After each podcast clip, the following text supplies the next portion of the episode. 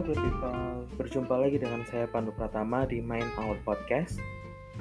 Setelah kemarin kita membahas tentang cara bertahan secara keuangan di tengah pandemi, hari ini Pandu juga akan berbagi nih tentang tips manajemen keuangan, khususnya keuangan personal.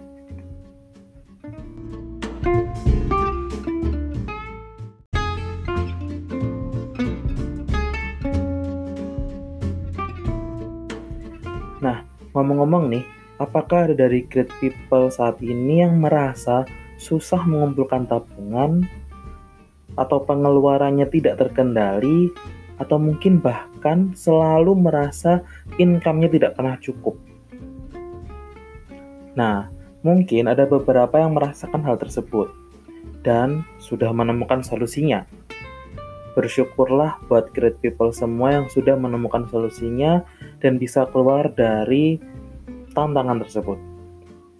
Namun bagi yang belum, biasanya nih penyebabnya ada dua, yaitu yang pertama dari mental kita, yaitu mindset kita tentang uang, itu akan mempengaruhi cara kita memperoleh dan mempergunakan uang kita.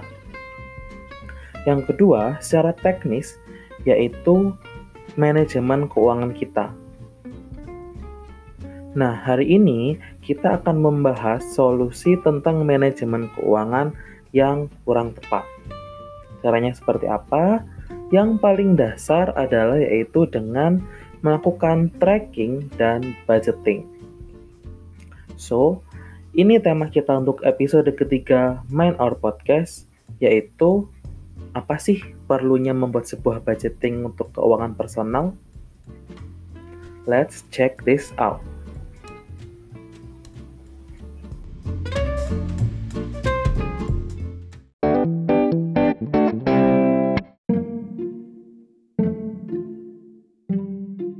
Nah, jadi karena hari ini kita akan membahas tentang budgeting, tentunya teman-teman perlu ketahui dulu nih pentingnya sebuah budgeting. Kenapa budgeting itu penting? Karena kita bisa dapat beberapa manfaat saat kita melakukan sebuah budgeting. Yaitu yang pertama, kita bisa memastikan ketersediaan dana untuk kebutuhan kita ke depan dan yang penting untuk kita. Yang kedua, kita bisa menghindarkan dari hutang dan bisa lepas dari hutang. Kedua poin ini saling berkesinambungan ya teman-teman. Kenapa?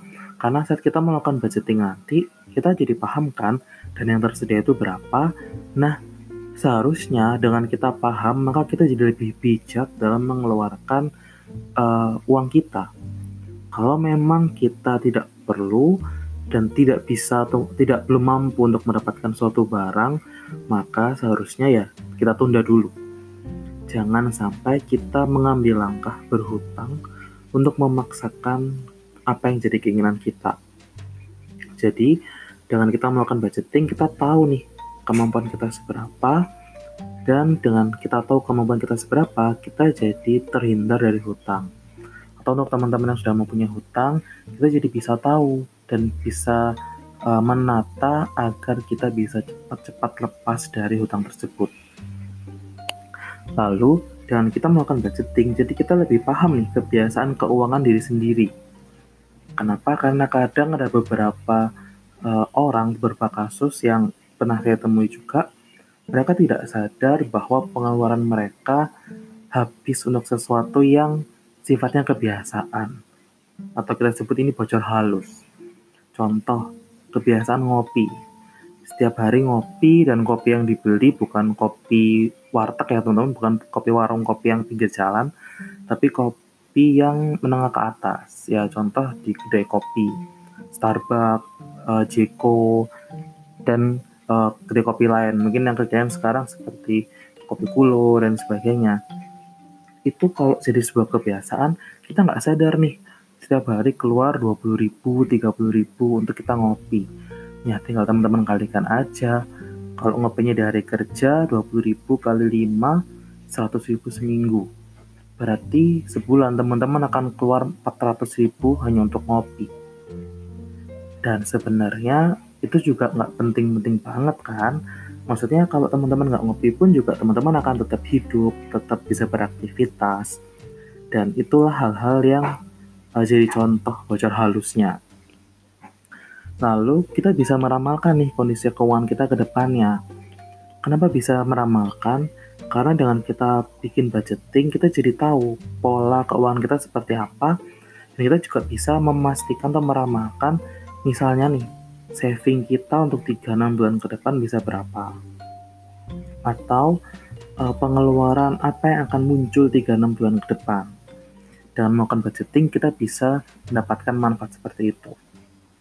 Nah, yang terakhir adalah kita jadi punya bahan pertimbangan saat akan mengambil keputusan terkait finansial. Apalagi keputusan itu berjangka panjang dan uh, keputusan yang sangat penting.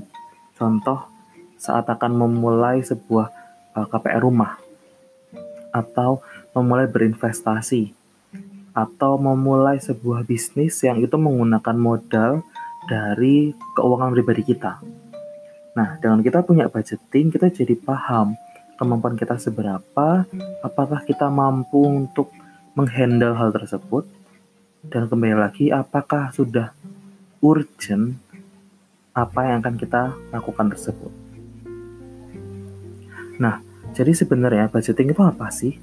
Kalau teman-teman searching di internet ya, uh, mayoritas yang keluar adalah budgeting itu sebuah proses untuk membuat perencanaan tentang bagaimana kita akan menggunakan uang kita. Nah, yang kita garis bawahi adalah ini sebuah proses. Yang namanya proses pasti akan ada step-step yang harus kita lalui. Nah, step pertama yang saya sarankan adalah melakukan sebuah tracking terlebih dahulu. Jadi, sebelum teman-teman bikin budgetingnya, kita lakuin ini tracking uh, idealnya minimal teman-teman tracking pengeluaran teman-teman selama satu bulan. Jadi pemasukan uh, berapa besar pemasukannya, dari mana aja sumbernya, kapan teman-teman terima itu, lalu pengeluaran pun juga kita catat. Pengeluaran apa aja yang dicatat nih? Nah, semuanya dicatat. Semuanya dicatat, termasuk parkir, bensin, mungkin teman-teman ngasih uh, untuk uh, maaf ya untuk teman-teman yang kurang mampu, pengamen dan sebagainya itu juga harus dicatat. Supaya kita tahu nih, uang kita larinya ke mana selama sebulan ini. Nah, uh, saran nih, tips untuk mencatat atau tracking ini, catatlah saat itu juga, saat teman-teman mengeluarkan uang. Jadi kalau beli makanan, ya catat saat itu juga, jangan ditunda. Karena kalau teman-teman tunda, udah pasti itu akan lupa, atau teman-teman jadi akan malas melakukannya. Kayak gitu. Dan di skip dan akhirnya uh, tidak tidak jadi melakukan sebuah tracking. Kayak gitu. Jadi lebih aman untuk catat semuanya. Atau kalau bagi teman-teman yang susah mencatat nih lebih nyaman adalah gunakan transaksi elektronik seperti uh, debit jadi gesek dari kartu debit kartu ATM teman-teman atau sekarang kan banyak tuh uh, imani yang bisa kita tracking. Nah, dari imani itu teman-teman lebih mudah karena akan tercetak jelas transaksi uh, historinya seperti apa. Seperti itu teman-teman. Jadi tipsnya adalah uh, lakukan tracking terlebih dahulu, trackingnya minimal satu bulan pengeluaran. Kalau teman-teman mau bisa 2-3 bulan, itu sudah tiga bulan itu sepertinya sudah cukup lah untuk kita tahu kebiasaan kita seperti apa. Lalu catatlah semuanya tanpa terkecuali. Nah, yang ketiga, kalau teman-teman susah untuk mencatat, gunakanlah imani atau uang elektronik yang mempunyai transaksi histori. Jadi teman-teman bisa lebih dipermudah untuk mengetahui histori pengeluaran kita tuh ke mana aja. Seperti itu. Jadi tracking ini adalah suatu hal yang penting sebelum melakukan sebuah budgeting. Karena tanpa sebuah tracking kita jadi tidak bisa membuat budget yang sesuai untuk kebutuhan kita sehari-hari. Lalu, saat budgeting pasti ada beberapa orang yang menyarankan beberapa teknik nih. Nah, benar teman-teman, budgeting itu mempunyai beberapa cara. Uh, ada cara yang menggunakan tunai, jadi semua uang kita pegang tunai lalu kita masukin ke plastik-plastik. Ada cara seperti itu ada cara dengan presentase dan ada juga cara yang full menggunakan elektronik. Nah, yang akan kita bahas saat ini adalah teknik yang paling sederhana. Yang paling sederhana yang teman-teman bisa lakukan di bagian perencanaannya. Karena budgeting adalah sebuah proses untuk membuat perencanaan, jadi kita akan melakukan perencanaannya aja.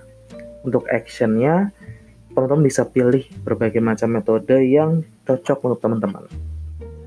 Nah, untuk uh, teknik perencanaan budgetingnya, saya merekomendasikan ada dua cara. Yang pertama yaitu menggunakan balance money formula. Atau kalau teman-teman tahu yang biasa kita sebut 50 20 30. Nah, di balance money formula ini ini cara yang paling simpel karena teman-teman nggak perlu membagi banyak persentase atau banyak pos. Cukup dibagi ke tiga pos yaitu pos untuk needs atau untuk kebutuhan dasar kita, sesuatu yang kita harus miliki agar kita bisa bertahan hidup, itu needs. Nah, persentasenya adalah 50% dari income kita. Lalu yang kedua adalah untuk saving, jadi untuk penyimpanan atau masa depan kita, ini persentasenya 20%. Dan untuk wants atau apa yang kita inginkan. Nah, di sini akan berbeda nih, kebutuhan dan keinginan. Untuk yang wants, kita sediakan 30% dari pendapatan kita. Oke, nah jadi teman-teman, uh, kita bisa melakukan sebuah studi kasus nanti di belakang, contohnya seperti apa. Di awal ini kita akan uh, share dulu nih, yang merupakan masuk yang masuk ke dalam kategori needs, wants, dan juga saving tadi. Needs itu adalah sesuatu yang sangat esensial untuk bertahan hidup. Contoh, untuk teman-teman yang tinggal sendiri, uh, sewa kontrakan, sewa kos-kosan, sewa rumah, itu menjadi hal yang esensial. Makan, minum, pasti, bensin, telekomunikasi, ya kita uh, hidup di zaman yang serba teknologi, kita perlu juga anggaran untuk telekomunikasi contohnya untuk pulsa, untuk uh, internet. Jadi tolong itu dimasukkan ke needs. Kecuali teman-teman bekerja di tempat yang tidak terlalu membutuhkan telekomunikasi. Seperti itu. Lalu untuk asuransi, asuransi kesehatan ini ini adalah hal yang masuk needs sebenarnya. Karena di zaman seperti ini, apalagi kita ngomong di zaman udah yang udah pandemi seperti ini ya, itu jadi hal yang wajib dan sebuah kebutuhan yang harus teman-teman miliki. Kita akan bahas di lain kesempatan asuransi kesehatan ini seperti apa, tapi yang jelas ini masuk ke needs. Lalu ada kebutuhan bulanan, contoh uh, belanja odol, sikat gigi, uh, sikat gigi, mungkin kalau yang uh, sudah berkeluarga ya uh, SPP sekolah anak dan yang lain-lain kebutuhan bulanan, listrik, air, gas, teman-teman tahulah yang mana yang merupakan fix cost bulanan yang akan pasti keluar setiap bulannya. Itu yang kita sebut dengan kebutuhan bulanan. Lalu untuk saving itu ada contohnya seperti retirement goals atau uh, goals pensiun kita. Jadi kita mau pensiun di usia berapa, kita harus hitung tuh. Lalu uh, berapa dana yang akan kita butuhkan, berapa lama kita harus menampung untuk itu. Itu kita harus siapkan emergency fund yang kedua itu juga perlu jadi kita harus siapkan dana darurat untuk kita uh, ini intermezzo aja emergency fund yang baik atau yang ideal itu tergantung dari kondisi setiap orang tapi pada umumnya kalau single at least bisa mengcover 3 sampai 6 bulan pengeluaran kalau teman-teman sudah berkeluarga minimal bisa mengcover 6 sampai 12 bulan pengeluaran teman-teman Ya, itu intermezzonya. Lalu selain itu juga untuk pembayaran hutang nih. Nah, buat teman-teman yang sudah mempunyai hutang, maka pastikan hutang teman-teman itu tidak lebih dari 20% dari income. Karena pembayaran hutang ini masuk ke 20% untuk saving. Ya, jadi eh, segera dicek kembali nih yang punya tagihan kartu kredit, tagihan multi payment, motor, mobil, lemari, kulkas, televisi, handphone, dan lain sebagainya, tolong segera dicek apakah melebihi dari 20% atau tidak. Karena jatah untuk kita pembayaran hutang sebenarnya adalah 20%. Nah, untuk wants itu adalah hal-hal yang berbau luxury biasanya. Sesuatu yang kita bisa hidup sebenarnya meski tanpa hal tersebut. Contoh Netflix. Ini yang saat ini sedang uh, happening. Ya sebenarnya itu kan luxury ya karena itu hiburan sifatnya. Teman-teman tidak menggunakan itu pun atau menggunakan yang free pun juga masih bisa lalu uh, baju yang lagi tren. Nah untuk teman-teman yang uh, mungkin tidak bergerak di bidang itu usahanya atau uh, profesinya, sebenarnya membeli baju yang sedang tren itu adalah sebuah luxury karena kita membeli baju yang normal pun juga sudah bisa atau sudah cukup mungkin. Gadget baru, balik lagi ya ini lebih ke uh, personal. Kalau memang profesi teman-teman tidak yang mengharuskan teman-teman upgrade gadget, maka sebenarnya untuk berburu iPhone terbaru, berburu MacBook terbaru, itu sebuah hal yang luxury sebenarnya. Jadi itu masuk ke wants. Lalu juga nongki-nongki cantik junk food itu masuk ke wants. Karena kita makan sendiri pun seperti biasa, yang eh, normal-normal aja, ya itu kita masih bisa hidup kok. Seperti itu ya teman-teman. Jadi ini itu personalized. Jadi saya tidak bisa memgeneralisir semuanya karena presentasi ini semuanya adalah personal tiap orang berbeda-beda. Tapi yang jelas pada umumnya kita bagi jadi tiga pos tersebut. Oke, nah yang kedua adalah teknik kedua ini adalah teknik yang lebih customized, yang agak sedikit lebih banyak yang di post. Yang pertama adalah untuk saving itu 10%. Nah, saving ini ada yang jangka pendek dan ada jangka panjang. Jadi saving untuk jangka pendek, misal uh, teman-teman perlu saving untuk mungkin melunasi hutang yang jangka pendek atau teman ingin membeli sesuatu entah itu uh, renovasi rumah atau upgrade barang yang jadi kebutuhan pekerjaan teman-teman itu adalah saving untuk jangka pendek. Nah, jangka panjang itu mungkin untuk pensiun. Lalu saving investasi dan saving dana darurat sama. Porsinya adalah 10% kalau yang di customize ini. Lalu yang kedua adalah untuk sosial atau charity. Ini juga 10%. Nah, ini biasanya kalau uh, kita yang di muslim seperti zakat, zakat kan udah jelas ya, 2,5% lalu bisa untuk infak juga. Nah ini nih yang penting, angpau pernikahan dan kado ulang tahun. Jadi sebaiknya itu dianggarkan teman-teman dan anggarannya adalah 10% dari income. Misal, income kita adalah 1 juta.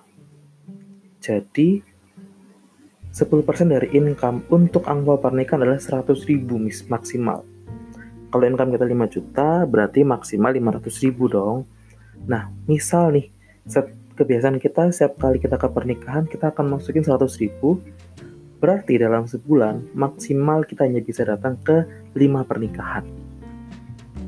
5 pesta pernikahan oke? Okay? nah di situ pasti akan ada sebuah kebimbangan nih. Kalau undangannya 7 misalkan. Wah berarti ada dua undangan yang kita nggak bisa datang. Ya sudah teman-teman. Kalau teman-teman memang ingin disiplin melakukan budgeting teman-teman teman-teman harus memilih mana undangan pernikahan yang memang kita harus datangi dan mana yang sebenarnya kita nggak datang pun juga nggak terlalu bermasalah sebenarnya. Ya karena nggak bisa dipungkiri ya tidak semua orang yang mengundang kita ke pesta pernikahan itu mereka kenal dekat dengan kita. Bisa jadi ada yang cuman ya sekedar tahu sekedar kenal tapi karena mungkin ngobrol beberapa kali jadi dia sungkan mengundang kita ya gitu. Atau mungkin undangan yang uh, komunal contohnya teman kuliah mereka ngundang langsung satu kelas. Nah itu kan sebenarnya uh, tidak terlalu bermasalah kalau kita nggak datang. Cukup kita ucapin kita sekarang ya uh, ngucapin ke mereka selamat turut berbahagia. Dan tolong jangan dibilang ya kenapa nggak datang? Karena budgetnya nggak ada. Wah itu kan teman-teman tahu lah bagaimana sopan santun yang uh, menyenangkan atau yang enak buat ngomong ke orang saat kita tidak bisa menghadiri menghadiri undangan mereka. Oke. Okay? Uh, lalu juga biasanya nih kalau yang sosial itu uh, memberikan jatah untuk keluarga. Contoh ke orang tua atau ke adik itu sudah masuk sosial. Kecuali buat teman-teman yang tulang punggung keluarga itu jadi kebutuhan yang uh, wajib ya. Tapi kalau teman-teman bukan tulang punggung keluarga itu masuk ke ranah sosial sebenarnya. Lalu untuk hutang atau kredit di sini dibatasi 30%. Jadi KPR, kartu kredit, pay letter, kredit motor, mobil, gadget, dan segala macam jenis kredit itu maksimal 30% teman-teman.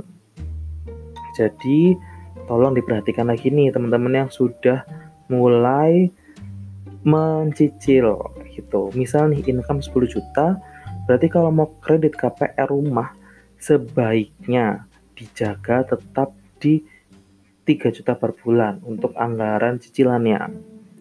Kalau tidak, ya teman-teman pasti akan mengorbankan persentase yang lain. Kecuali teman-teman punya sumber income yang lain ya. Lalu, untuk insurance atau healthcare 20%. Nah, ini dianggarkan sendiri teman-teman. Jadi untuk asuransi kesehatan yang pribadi ya, bukan dari kantor atau BPJS, itu teman-teman perlu punya dan perlu menganggarkan sendiri. Lalu untuk asuransi pendapatan, untuk asuransi kerugian, mungkin yang uh, bagi mereka yang sudah di atas 40-50 tahun yang mereka ingin memberikan warisan ke anak mereka itu juga perlu dianggarkan maksimal 20% dari income. Dan sisanya 30% itu untuk housing. Housing ini kebutuhan bulanan, contoh listrik, air, telepon, pulsa, internet, makan minum, biaya tempat tinggal, bensin, dan lain sebagainya yang sifatnya fixed cost. Jadi, itu adalah dua teknik. Yang pertama, balance formula. Balance money formula dibagi cuma tiga, 50%, 30%, dan 20%.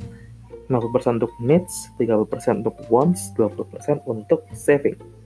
Sedangkan cara yang kedua dengan customize customize ini yang saya pelajari dari CFP, dari teman yang sudah CFP sebenarnya. Yaitu 10% untuk saving, 10% untuk sosial atau charity, 30% untuk hutang atau kredit, 20% untuk insurance atau healthcare, dan 30% untuk housing. Nah, sekarang kita akan masuk ke study case atau real case-nya. Oke, jadi stay tune di Mind Our Podcast.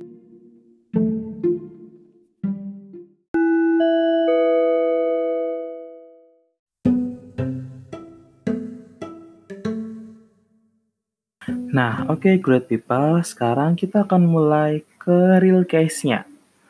Jadi karena ini podcast dan teman-teman hanya bisa dengerin suara Pandu, jadi Pandu sarankan teman-teman untuk langsung ambil alat tulisnya, kertas dan ballpointnya, dan langsung mempraktekkan mode budgeting yang akan kita bahas.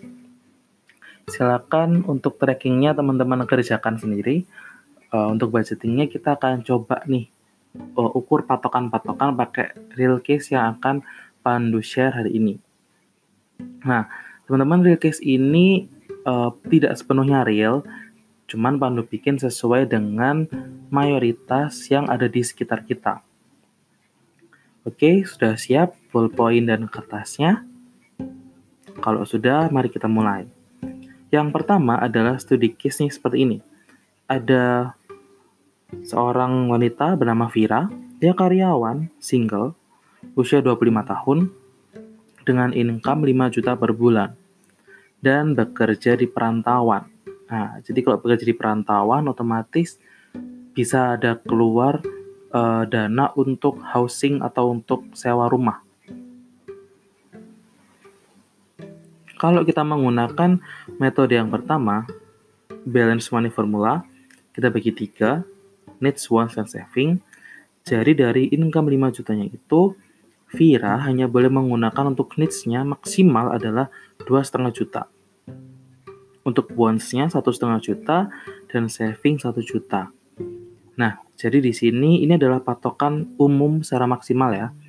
Tapi balik lagi, setiap orang punya persentase yang berbeda tergantung dari uh, kewajiban dari setiap orang. Ini yang paling umum misalkan dia single dia nggak punya tanggungan apa pun, ya needs-nya dua setengah juta. Jadi misalkan si Vira ini mungkin tinggal di Jakarta. Kalau dia udah kos dengan harga satu juta, 1 juta per bulan, berarti dia hanya punya dana satu setengah juta nih sisanya untuk dia makan, minum, telekomunikasi, pulsa, paket data, uh, bensin, transportasinya dia, dan kebutuhan bulanannya dia. Misal dari satu setengah juta itu, misal makan katakanlah satu kali makan 15 ribu. Berarti kalau satu kali makan dia 15 ribu, dia kan sehari tiga kali makan nih. Berarti satu hari dia habis 45 ribu. Nah, kalau kita kalikan 30 hari, jadi dia sudah habis 1.350 untuk makan saja, teman-teman. Nah, dari anggaran yang tadi yang satu juta setengah untuk dia uh, needs-nya, berarti sisanya adalah 150 ribu. Oke, 150 ribu nih. Jadi untuk anggaran transportasi, bensin, pulsa, dan lain-lain, pastikan tidak lebih dari 150 ribu ya. Nah, di situ kita jadi tahu kan akhirnya uh, apa yang benar-benar kita butuhkan. Contohnya anggaran makan. Ya sudah 15.000 per kali makan, berarti kita harus benar-benar mencari nih tempat makan atau menu makanan yang bisa support.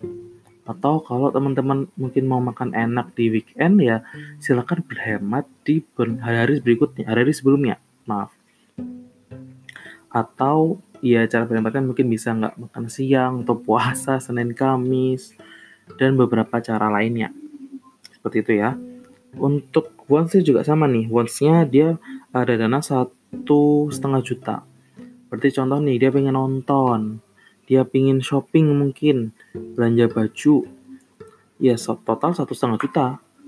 Jadi ya teman-teman hitung juga ya kalau uh, mau berangkat shopping ke mall satu setengah juta itu include bensin teman-teman ke sana. Makan di luar sama teman, mungkin kalau sekali makan weekend nongkrong bisa habis 250 ribu ya udah teman-teman bisa kalikan sendiri tuh 250 ribu untuk makan nonton dan lain sebagainya. Lalu dia punya saving itu harus satu juta maksimal. Jadi kalau dia punya uh, investment di saham pastikan setiap bulan tidak lebih dari satu juta. Kayak gitu. Atau kalau dia mau nabung untuk retirement plan mungkin di uh, asuransi pensiun dan sebagainya juga pastikan tidak lebih dari satu juta. Atau itu akan memberatkan bagi kehidupan finansialnya dia. Kayak gitu ya. Nah kalau ini kita bagi ke customize ini akan lebih jelas. Untuk housing maksimum satu setengah juta. Nah jadi kalau dia udah kos harga satu juta nih tinggal sisa 500 ribu. Nah ini bisa minus housingnya kalau dengan perhitungan seperti di balance money formula tadi ya teman-teman. Untuk hutang dia ada jatah satu setengah juta maksimal. Jadi misal dia mau kredit gadget, HP, pastikan ya maksimal itu satu setengah juta. Atau mungkin dia bisa kredit lah 12 bulan uh, 300 ribu, 400 ribu itu masih aman tuh. Untuk insurance juga satu juta budgetnya. Jadi kalau punya health insurance sendiri maksimal dia anggarkan 1 juta. Sebaiknya tidak lebih dari itu. Untuk saving 500 ribu, ini untuk saving yang jangka pendek, jangka panjang tadi. Dan untuk sosial 500 ribu. Jadi kalau dia ada undangan nikahan, oh, untuk kalau dia mungkin ngirim ke kampung, ngirim ke orang tua, itu pastikan maksimal 500 ribu. Nah, persentase ini Vira boleh ganti-ganti. Jadi tergantung dari apa yang hasil tracking tadi. Di hasil tracking tadi kan itu udah tahu nih uh, kebutuhan fix in fix cost kita seberapa. Nah, di situ kita bisa petakan kayak gitu teman-teman. Ini Vira single income 5 juta dengan proporsi perhitungan seperti yang tadi Pandu bicarakan. Yang kedua nih contohnya. Terus kalau mau yang berkeluarga gimana ya? Ya mirip-mirip lah teman-teman. Contoh yang kedua, Andi, karyawan, berkeluarga punya dua anak, usianya 28 tahun. Income-nya 8 juta per bulan. Nah, karena Andi sudah berkeluarga, dia udah punya rumah sendiri nih. Nah, jadi kalau kita bagi pakai balance point formula, 50% needs berarti 4 juta untuk kebutuhan bulanannya dia. Untuk makan, minum sekeluarga 4 orang itu kan di rumah. Sekolah anak, mungkin listrik, air, gas, nah itu juga harus di budget. Makan, uang saku anak itu juga masuk loh. Lalu untuk saving dia adalah 1,6 juta nih per bulan. Jadi kalau dia ada saving nih untuk persiapan dana kuliah anak atau saving mungkin untuk dana darurat mereka, pastikan itu maksimal 1,6 juta. Nah, terus kok dana daruratnya itu butuh nih 12 bulan pengeluaran. Berarti 8 kali 12. Dia at least butuh 80 juta lebih dong. Terus gimana ngumpulkannya kalau setiap bulan cuma 1,6 juta? Nah, itu akan kita bahas di episode berikutnya. Lalu untuk wants itu maksimal 2,4 eh, juta ya teman-teman. Dan mungkin ajak anak jalan-jalan, ajak mereka main ke mall, mungkin beliin baju baru buat istri, hadiah dan sebagainya itu 2,4 juta maksimal. Kalau pakai yang customize itu untuk housing 2,4 juta, jadi termasuk listrik, air dan lain sebagainya, sekolah anak, les anak, uh, makan minum transport dia. Itu maksimal 2,4 hutang juga maksimal 2,4 jadi kalau dia punya hutang KPR nih atau dia punya uh, cicilan lemari cicilan TV ya usahakan maksimal 2,4 juta ya total semuanya insurance maksimal 1,6 saving 800 ribu dan sosial 800 ribu jadi kalau dia ada undangan nikahan atau dia harus ngirim ke orang tua itu pastikan tidak melebihi dari ini. Nah, kembali lagi teman-teman, persentasenya tidak saklek atau tidak fix ya. Teman-teman bisa ubah-ubah nih. Karena kalau income teman-teman makin besar, bisa jadi teman-teman housing itu cuma perlu 10% nih dari income. Misal income-nya 100 juta, housing 10%, 10 juta, itu mungkin sudah cukup. Bisa jadi seperti itu kan. Jadi kita uh, tidak tahu dan tidak bisa menyamaratakan semua budgeting tiap orang. Seperti itu. Nah uh, kalau teman-teman membutuhkan bantuan untuk melakukan sebuah budgeting teman-teman bisa langsung kontak ke Instagram Pandu di @pandu_pratama_nur. Digabung semua @pandu_pratama_nur. DM aja kita bisa ngobrol free. Tenang aja teman-teman, Pandu memberitakan free konsultasi karena ini bagian dari pelayanan dari ilmu yang mau diterima. Jadi silakan ngobrol bebas, uh, Pandu akan bantu semaksimal yang Pandu bisa untuk uh, menjadikan perencanaan keuangan teman-teman lebih rapih. Seperti itu. Nah, itu tadi study case-nya. Lalu sekarang Pandu akan bagi nih do and don'ts-nya dari tracking and budgeting. Do-nya yang pertama adalah set a goal. Lebih baik teman-teman punya goal financial. Contoh, pingin pensiun di usia 45 tahun dengan income saat pensiun adalah 20 juta per bulan.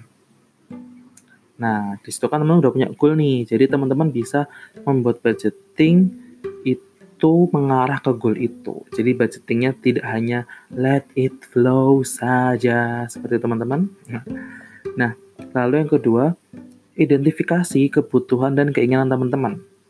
Nah, saat tracking tadi, kita harus mengidentifikasi mana yang merupakan kebutuhan, fixed cost, dan mana itu hanya keinginan kita aja. Jadi cuma pingin-pinginan aja, kita nggak terlalu butuh sebenarnya.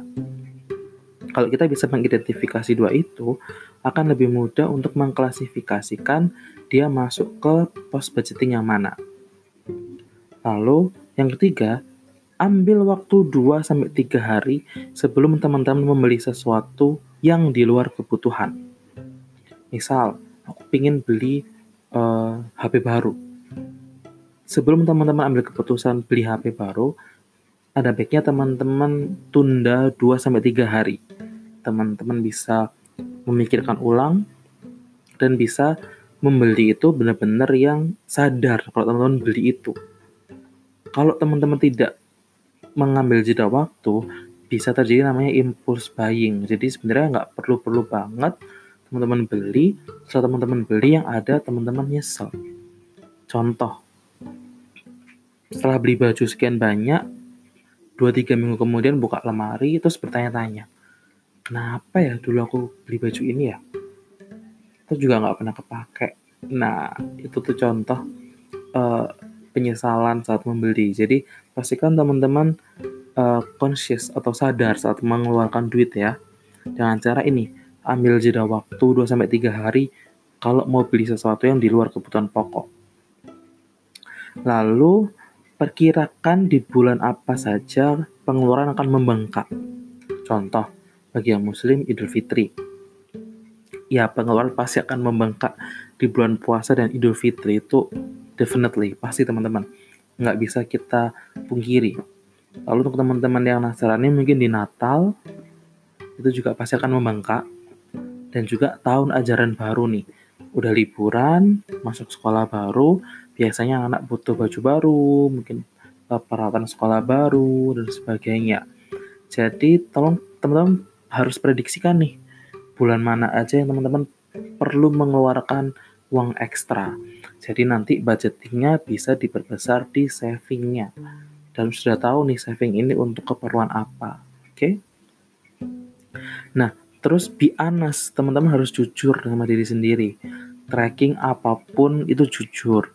Lalu jujur dengan budgetingnya. Jadi kalau memang ini minus ya sudah, berarti teman-teman harus jujur mana bisa dikurangin. Kalau ternyata lebih, ya teman-teman bisa uh, alokasikan ke yang lain. Jadi jujurlah dengan diri sendiri. Dan fleksibel but responsible. Jadi seperti yang tadi Bono bilang, presentasi ini tidak fix. Kita bisa dan harus fleksibel dengan presentasinya.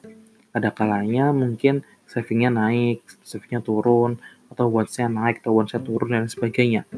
Be fleksibel. Karena kalau teman-teman terlalu terkekang, itu akan stres dan nantinya akan cepat jenuh menjalankan rutinitas budgeting ini. Jadi be fleksibel tapi tetap responsibel teman-teman. Jangan sampai jor-joran ya kalau kita bilang. Uh, jangan sampai lepas kendali. Apa yang sudah kita bikin budgetingnya, meskipun kita fleksibel, tetap harus bertanggung jawab. Sebisa mungkin kita ikutin budgetingnya. Kalau ada kebutuhan darurat, ya fleksibel lah dengan budgeting itu. Oke, okay? nah untuk don'ts-nya adalah satu, hanya membiarkan keuangan mengalir tanpa tujuan. Itu tidak boleh. Oke, jangan sampai teman-teman membiarkan keuangan itu mengalir tanpa tujuan yang jelas. Itu akan sayang sekali teman-teman. Teman-teman jadi kehilangan banyak peluang dan banyak kesempatan. Oke, lalu kedua adalah jangan melakukan impulse buying. Nah, seperti yang tadi dijelaskan, uh, cuman lapar mata pengen beli setelah nyesel. Nah yaudah udah udah kebeli. Lalu belilah sesuatu yang benar-benar dibutuhkan. Jadi jangan membeli sesuatu yang sebenarnya teman-teman nggak terlalu butuh nih kayak gitu. Dan jangan terlalu mengekang diri sehingga timbul rasa balas dendam untuk membeli sesuatu. Seperti tadi kalau kita nggak fleksibel atau terlalu mengekang dari budget kita nanti kita cepat jenuh dan bisa jadi malah balas dendam. Contoh nih, udah strict budget tiba-tiba, aduh capek, mungkin budget terus beli ini beli itu beli ini beli itu, akhirnya jebol. Nah seperti itu teman-teman. Jadi uh, tadi do, do and don'ts-nya. Yang penting sebenarnya dari pembahasan kita hari ini adalah yang pertama, jika kamu tight of budget atau budgetmu sangat terbatas, maka fokuslah dulu untuk memperbesar income atau menambah sumber income. Percuma juga kita lakukan budgeting kalau memang masalahnya adalah sumber income atau jumlah income-nya yang minus dari awal. Jadi ada baiknya teman-teman berusaha lagi ambil kerja sampingan, bisnis sampingan untuk menambah sumber income. Baru sampai nanti hasil trackingnya itu sudah BEP, baru kita bisa lakukan budgeting. Selama hasil tracking itu minus dan itu dikarenakan income yang memang tidak cukup, ya sudah. Opsi terbaik adalah ya cari pekerjaan lain atau cari tambahan income. Seperti teman-teman. Yang jelas, apa pun tekniknya, fokus goal budgeting kita adalah menaikkan presentase saving kita dan menurunkan presentase spending kita. Itu goal umumnya. Oke, jadi teman-teman mau pakai balance money, mau pakai customize-nya atau mau pakai cara budgeting teman-teman sendiri, ingat goals-nya adalah menaikkan presentase saving kita dan menurunkan presentase pengeluaran kita. Oke?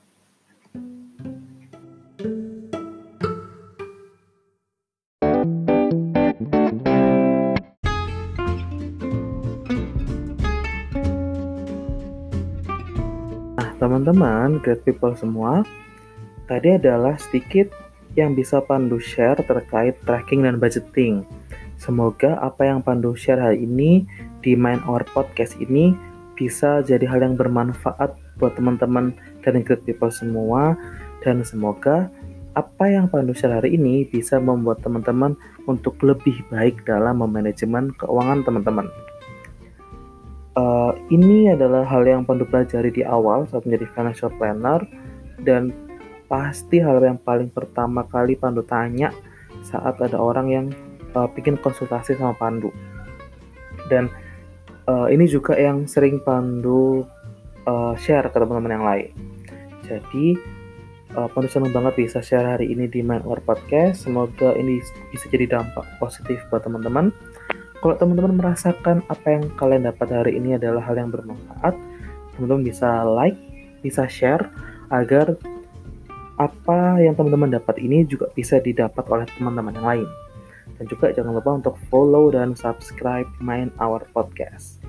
Kalau teman-teman ingin berbicara langsung dan Pandu, diskusi langsung, atau konsultasi, Pandu terbuka sekali, free konsultasi, jadi nggak akan dipungut biaya berapa, tidak akan dipungut biaya apa pun karena di sini Pandu ingin memberikan layanan dan pelayanan karena uh, apa yang sudah Pandu dapatkan selama ini ilmu-ilmunya. Jadi silakan kalau mau diskusi langsung aja di Instagramnya Pandu di @pandu_pratamanur. Silakan di follow, silakan di DM dan kita bisa feel free untuk ngobrol masalah apa pun yang ingin teman-teman diskusikan. Oke? Okay? Semoga hari ini jadi hari yang menyenangkan dan positif buat teman-teman. Keep healthy, stay stay stay, uh, stay safe, keep healthy, keep positive in mind, and semoga harinya menyenangkan. See you in the next episode. Bye bye.